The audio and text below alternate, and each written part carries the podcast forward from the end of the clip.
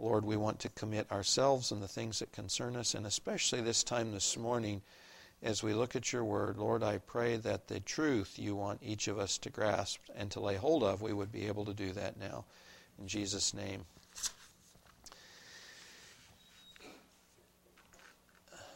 You guys ever wonder why, uh, why God does what He does? And not only what He does, but maybe this morning thinking uh, concept or theme this morning, why He does what He does when He does it. That is, on God's timetable, what's the guiding force about when God chooses to do something? What's behind the timetable for God? What's behind that? just think, I'm just going to cover a few issues on this this morning. We'll obviously focus on the incarnation, but think back on Israel in Egypt. You remember that uh, Israel spent a number of years in Egypt, and and then finally, they're crying out, you remember, and God picks that guy named Moses and sends him in as a deliverer. But remember, they've been there over 400 years, and no deliverer came. Why did God send Moses when he did and not a deliverer sooner? Why did he wait? What was the deal with the, the time period? What determined the time of the Exodus in God's economy?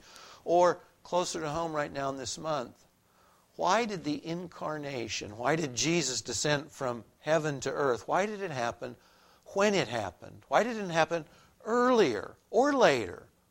What was the guiding influence behind the timetable in which God sent His Son to the earth? Or later yet, in Jesus' life, remember He lived a pretty short life. Why did He wait so long in His short life before He started His public ministry?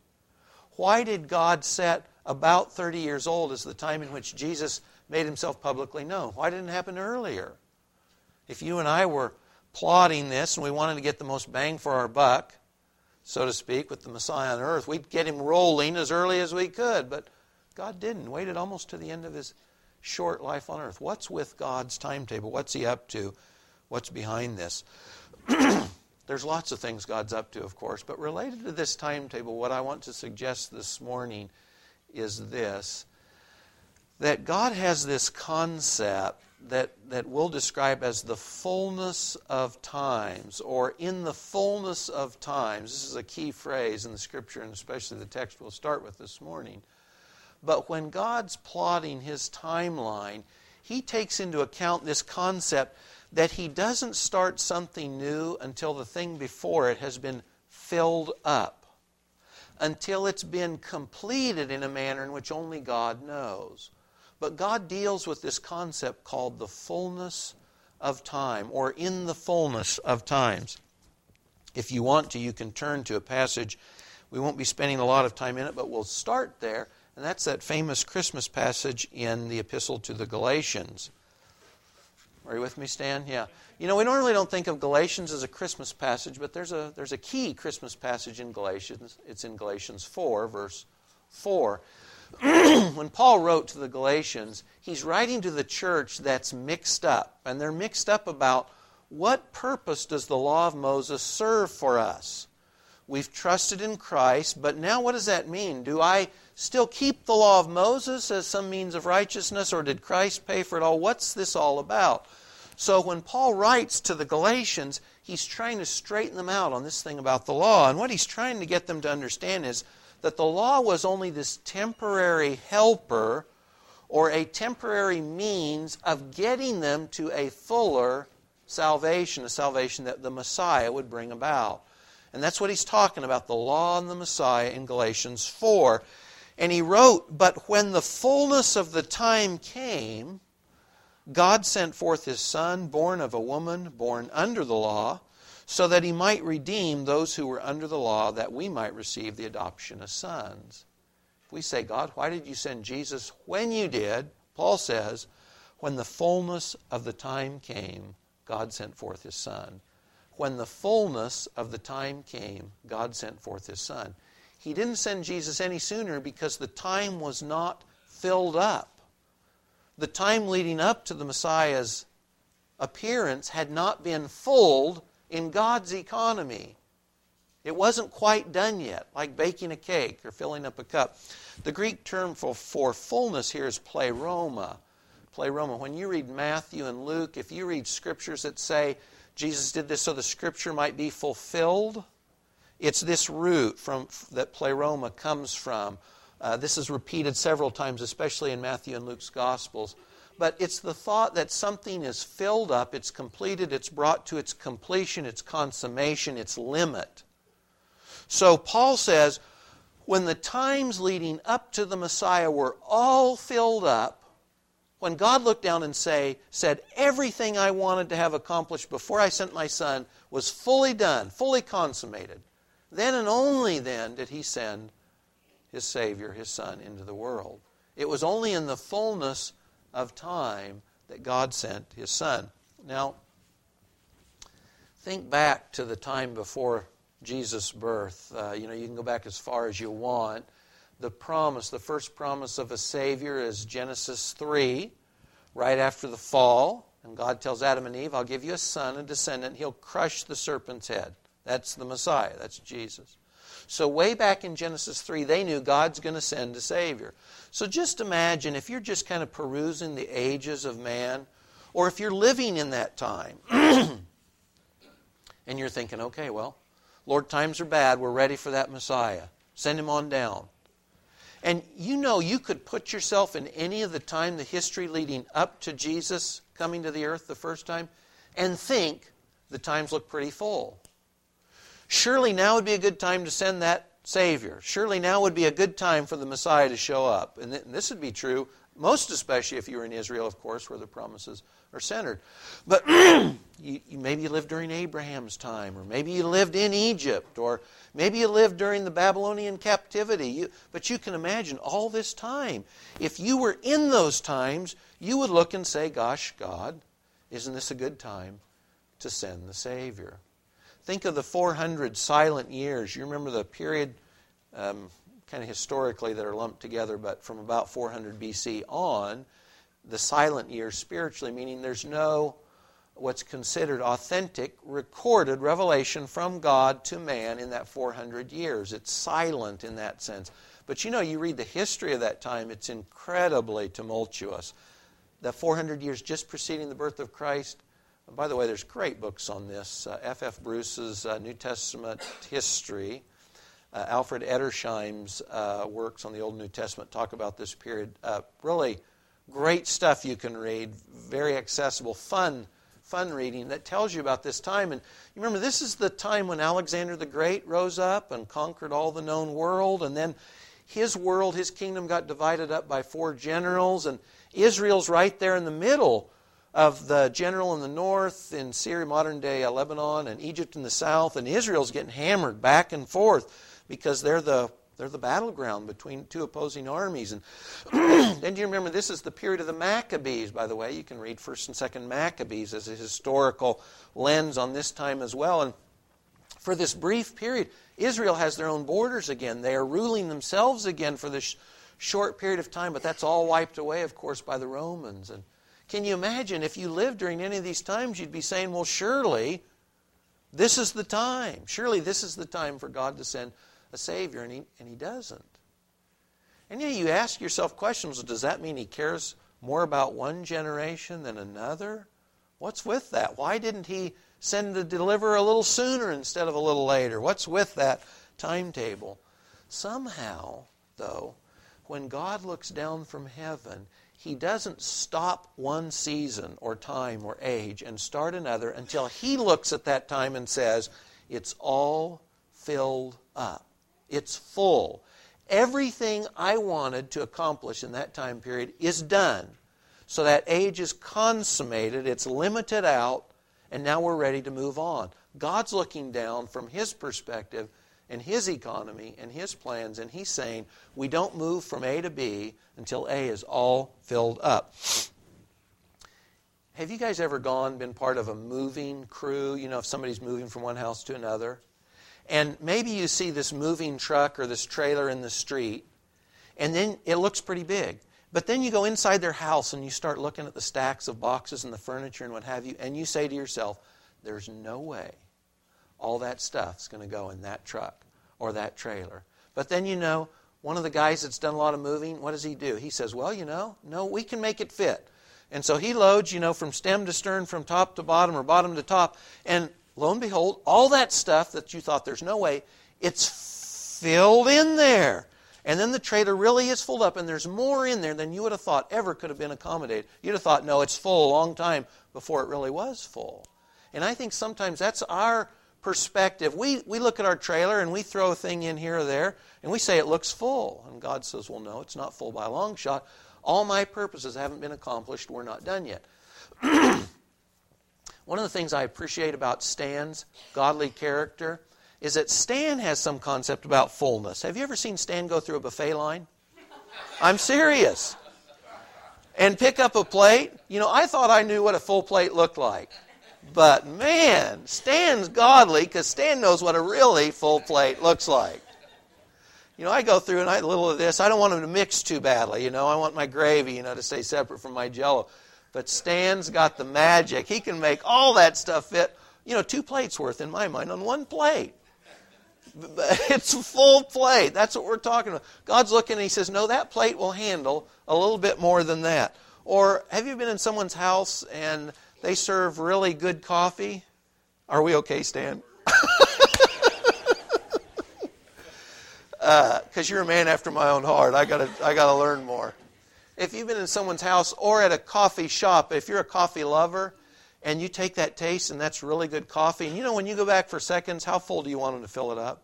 You don't want it half full or a quarter full, or you want them to fill it as full as they can because you want that whole cup. You want all you can get in that coffee cup of that good coffee. Well, God's looking down from heaven in His economy, and He knows when the cup's full or when the plate's full or whatever.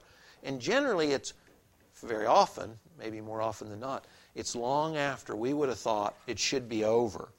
Long after we thought that plate was full, no, God says, No, I've got some more things I'm going to heap on there for you. Or in history, on the big stage of history, or in your life or mine. God's filling up the times and the seasons of life on the world stage or in your life and mine before he moves on. We often we want clues in, but the truth is God often he doesn't tell us what these times and seasons look like. Even on the stage of prophetic history, it's pretty fuzzy when one thing ends and another begins. We don't always get this very right.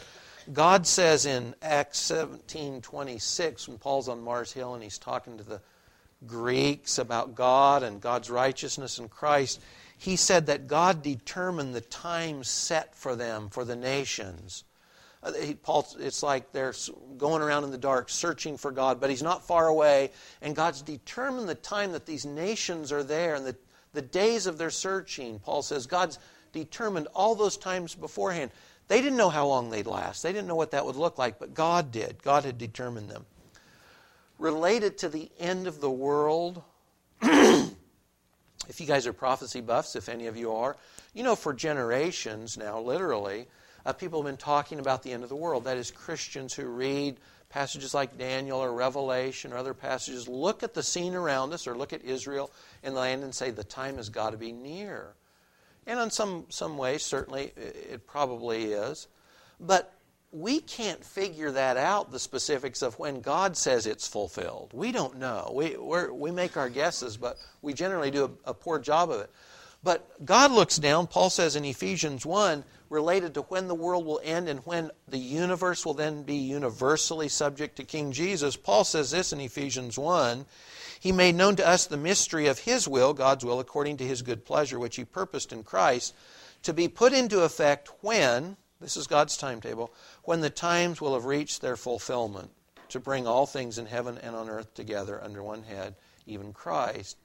It's, it's not a date setting that God talks about, it's a fulfillment he talks about. So he says this earth time and earth history will only end when God looks down and says, It's all filled up. All my purposes are accommodated. Everything that I had in mind has been consummated, it's been limited out. Then, not a date, but this sense of fulfillment, when all that's been fulfilled, then God says Jesus will rule sovereignly over the new heavens and the new earth, but not before.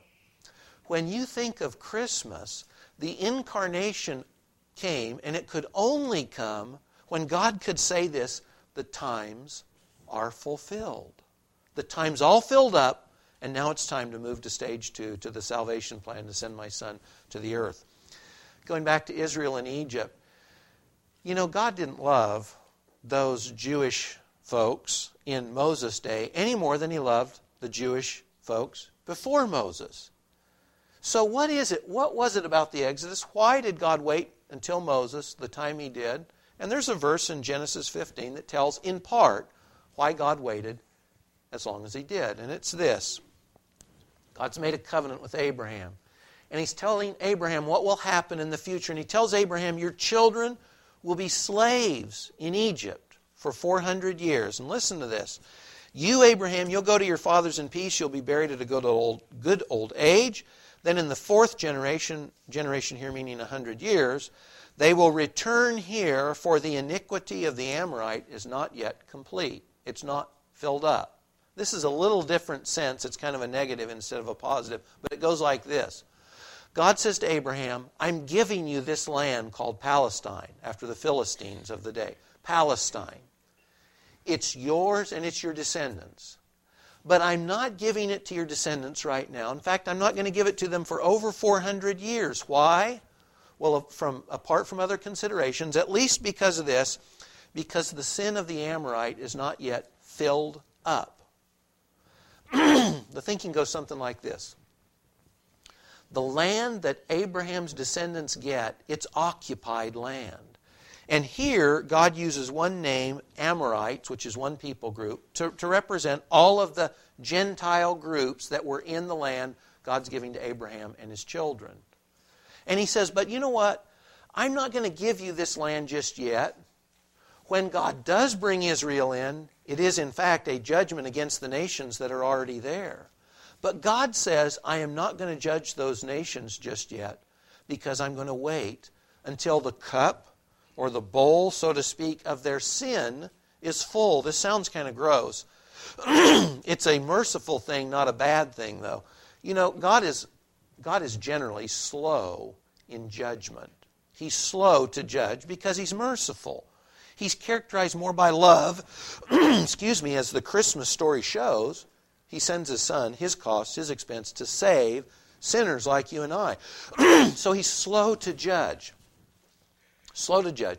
And he says about those Amorites and Canaanites and Philistines in the land he's going to give Abraham's descendants, he says, I'm not going to kick them out right now. I'm not going to judge them now. I'm going to wait. And I'm going to allow them this much sin, so to speak, this much iniquity. And you know, all those times and all those years were opportunity for all of those folks to, to what? To repent. This is what Peter says. You know, God's not slow about his promises, no. He's actually holding off because he's giving people the opportunity to change their mind towards him and be reconciled. So, uh, this is interesting. This is interesting.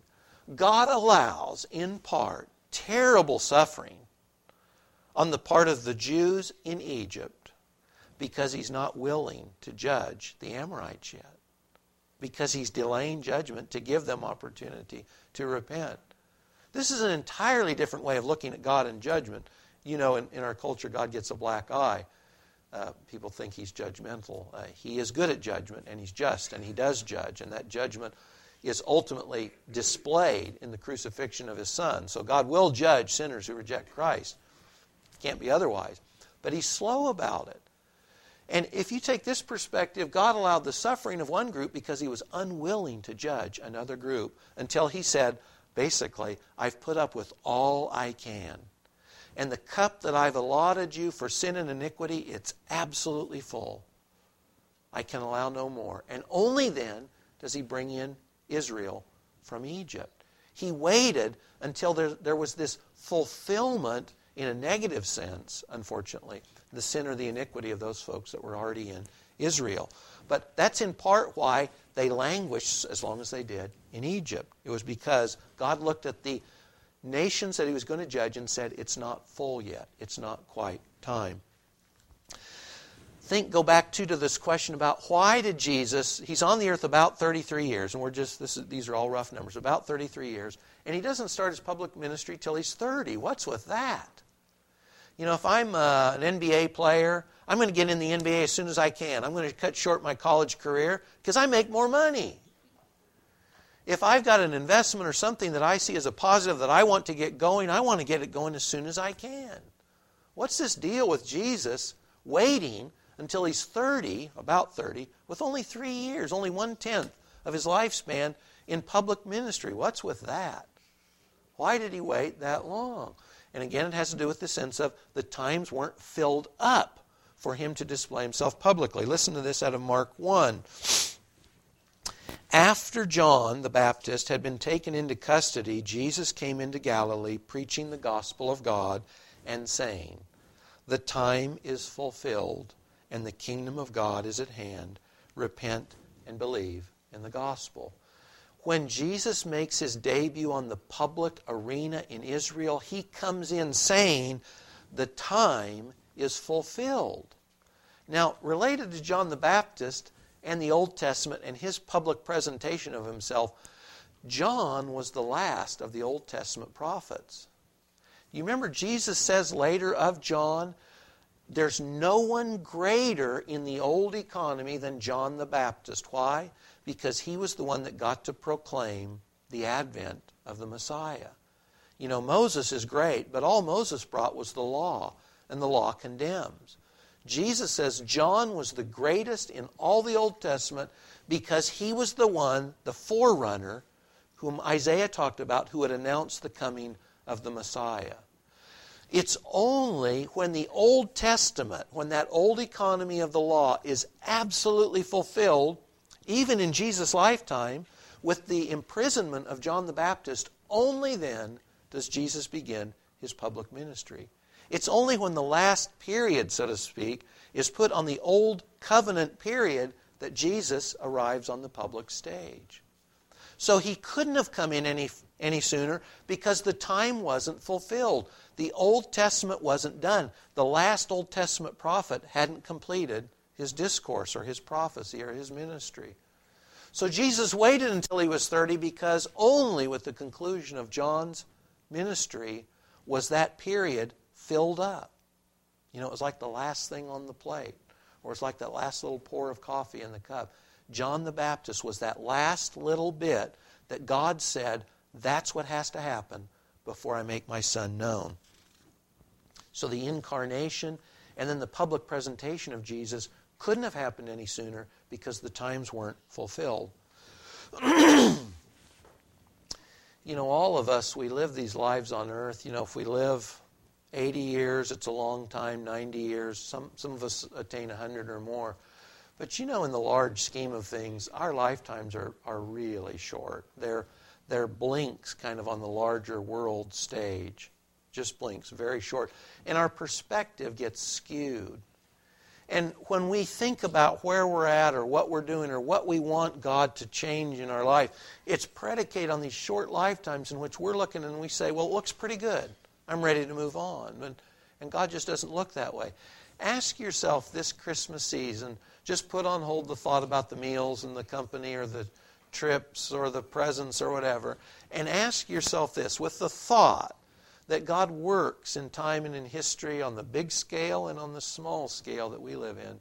He works on this concept of fulfilling things, filling them up, not moving on from one stage to another until everything God wants is poured out in there.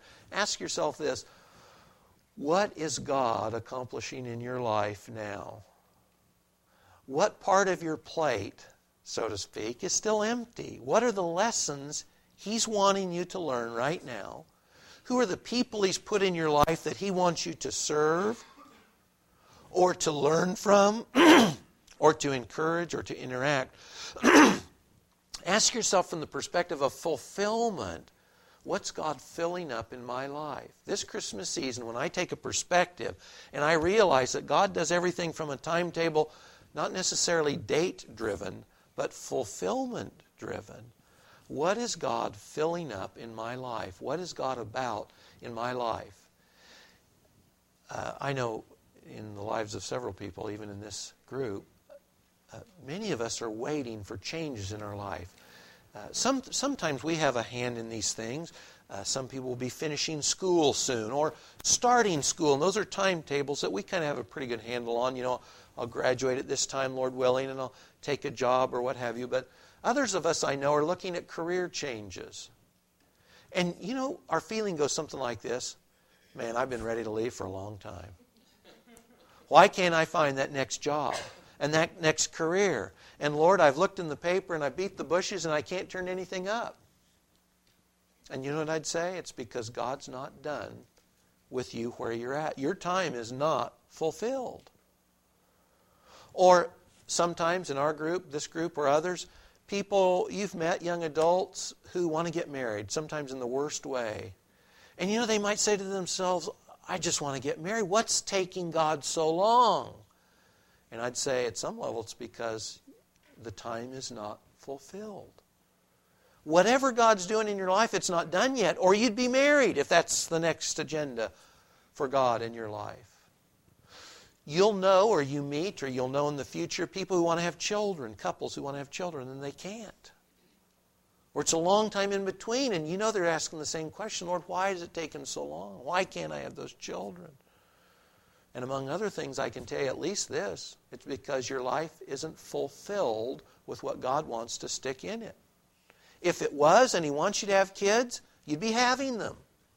So if you're not, it means God is still packing something into that portion of your life. Whatever it is. Think of this too. You and I often pray and we want God to change some element of our life, where we're at, who we know, how much money we make, etc., etc.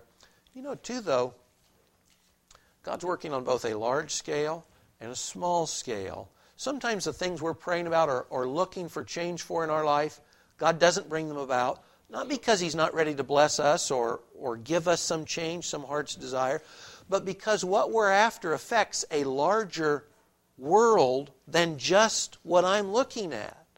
You know, God's dealing with time and history and ages and seasons and with governments and nations. By the way, I forgot one of my one of my examples, which I'll mention here in just a minute. So that oftentimes we're looking at something on our micro small world scale, but God knows He can't do that because He's fulfilling something in the larger world that we're tied in with. And he needs our participation in a larger worldview because there's other things going on. Speaking of large views and other world things going on, you know that we live, our age is characterized theologically in, in different ways, but one of the ways it's characterized is called the time of the Gentiles. The times of the Gentiles, Luke's gospel talks about, Paul talks about in Romans 11. Now, depending on your uh, theological point of view, uh, whether you're Calvinist or dispensational, whether you're amillennial or postmillennial or premillennial. Uh, th- these things have these things all bear on what you, th- you think of this. But Jesus says that there's this age, and, it's, and he calls it the time of the Gentiles. And Paul says in Romans 11, I don't want you to be ignorant of this mystery, brothers, so that you may not be conceited. Israel has experienced a hardening in part until the full number of the Gentiles has come in. Now, again, if you, if you have a theological perspective, Calvinist versus dispensationalist, you'll take this different ways. Um, this is my spiel, this is my take on this.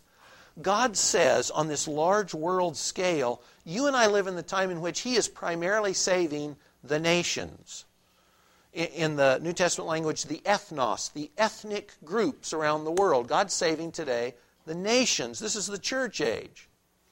Now, there are Jews being saved, but the church is not characterized primarily by a Jewish ethnic group, but by a Gentile, mixed Gentile group. Paul says, though, that the day's coming when the full number of the Gentiles has come in. You and I don't know when it is. It, it's interesting, though, it's who it is, actually. When you think about this, the body of Christ, when a person trusts Christ today, he's added to the body of Christ or the church of Christ. And whether you see that as a building or a body, think of it this way uh, God's building this structure, a cathedral, his church. And when the last brick is inserted, the, the structure's done. or when the last stone is laid, or however you think of it, when that last piece of molding is nailed in place, the structure's done. There's nothing left to add. And the church is over, it's filled. And only then will God move on from the times of the Gentiles to dealing with Israel again when Paul says all Israel will be saved. Or if it's the body of, you're thinking of the body of Christ, only when that last person that God has said, that completes my son's body, the church, only then will the time of the Gentiles be over. Not before. This is the big scale of things. We're often thinking on the minor, close to home, my life, what's going on with me personally. God's dealing with both, though the large scale and the small scale. And sometimes when we're praying and asking God to accommodate things, He doesn't because what He's doing in our life is going to have impact on the larger world around us. Now, He's also doing things in our life micro scale. And oftentimes, as you know, you feel ready to move on. You think the time's filled up and you're ready to move on long before God does.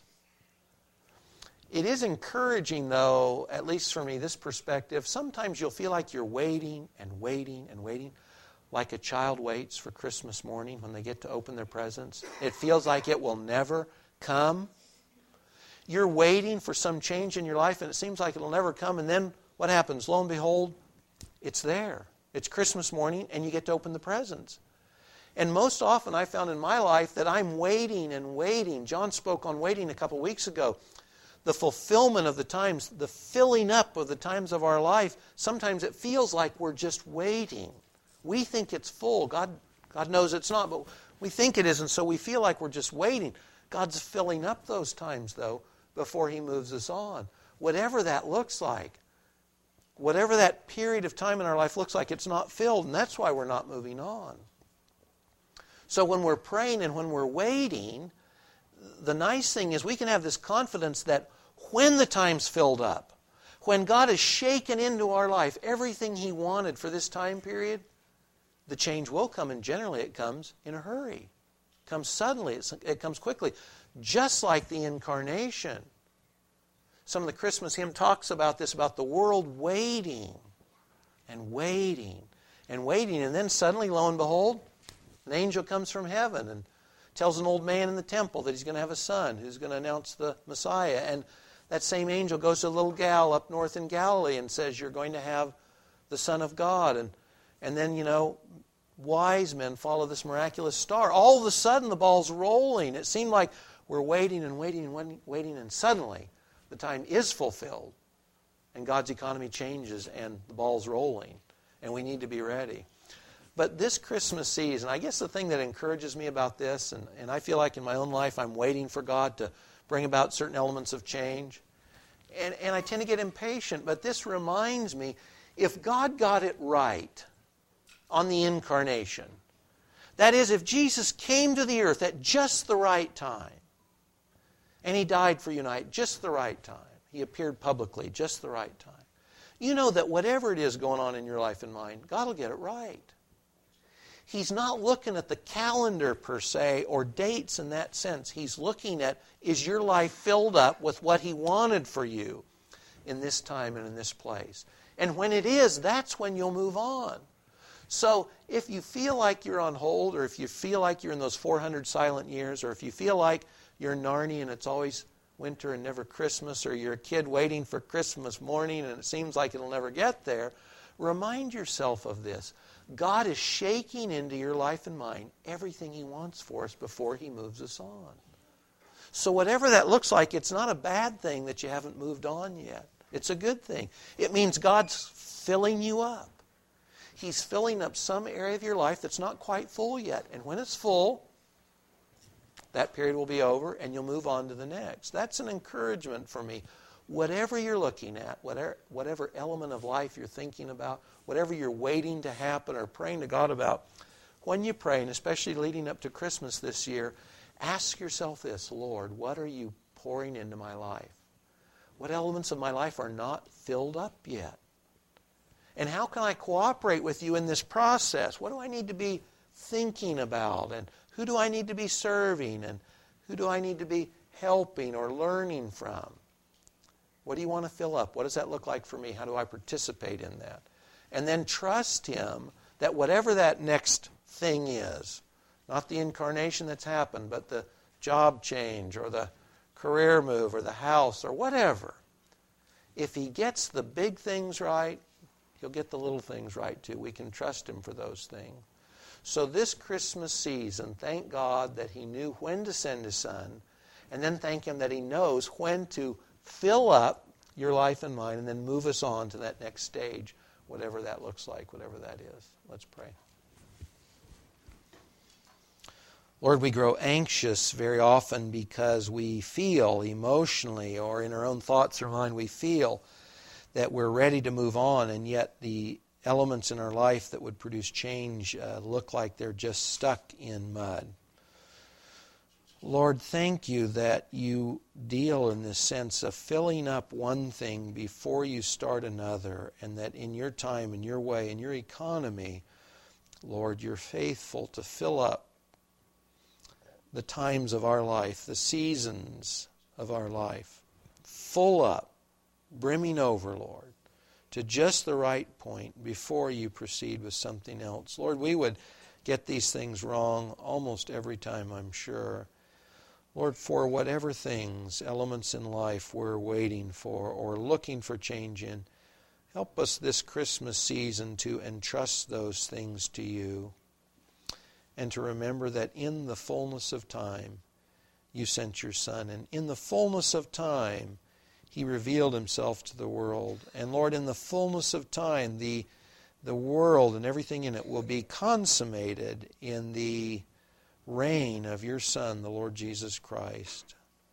We're getting all those things right. Help us to entrust to you all the smaller things in our life. Lord, we know you do all things well. And I think of Psalm 31, Lord, that our times are in your hand. Lord, fill them up as it pleases you and help us to rejoice in your timetable and in your sense of urgency, in your sense of filling our lives up with all that concerns us.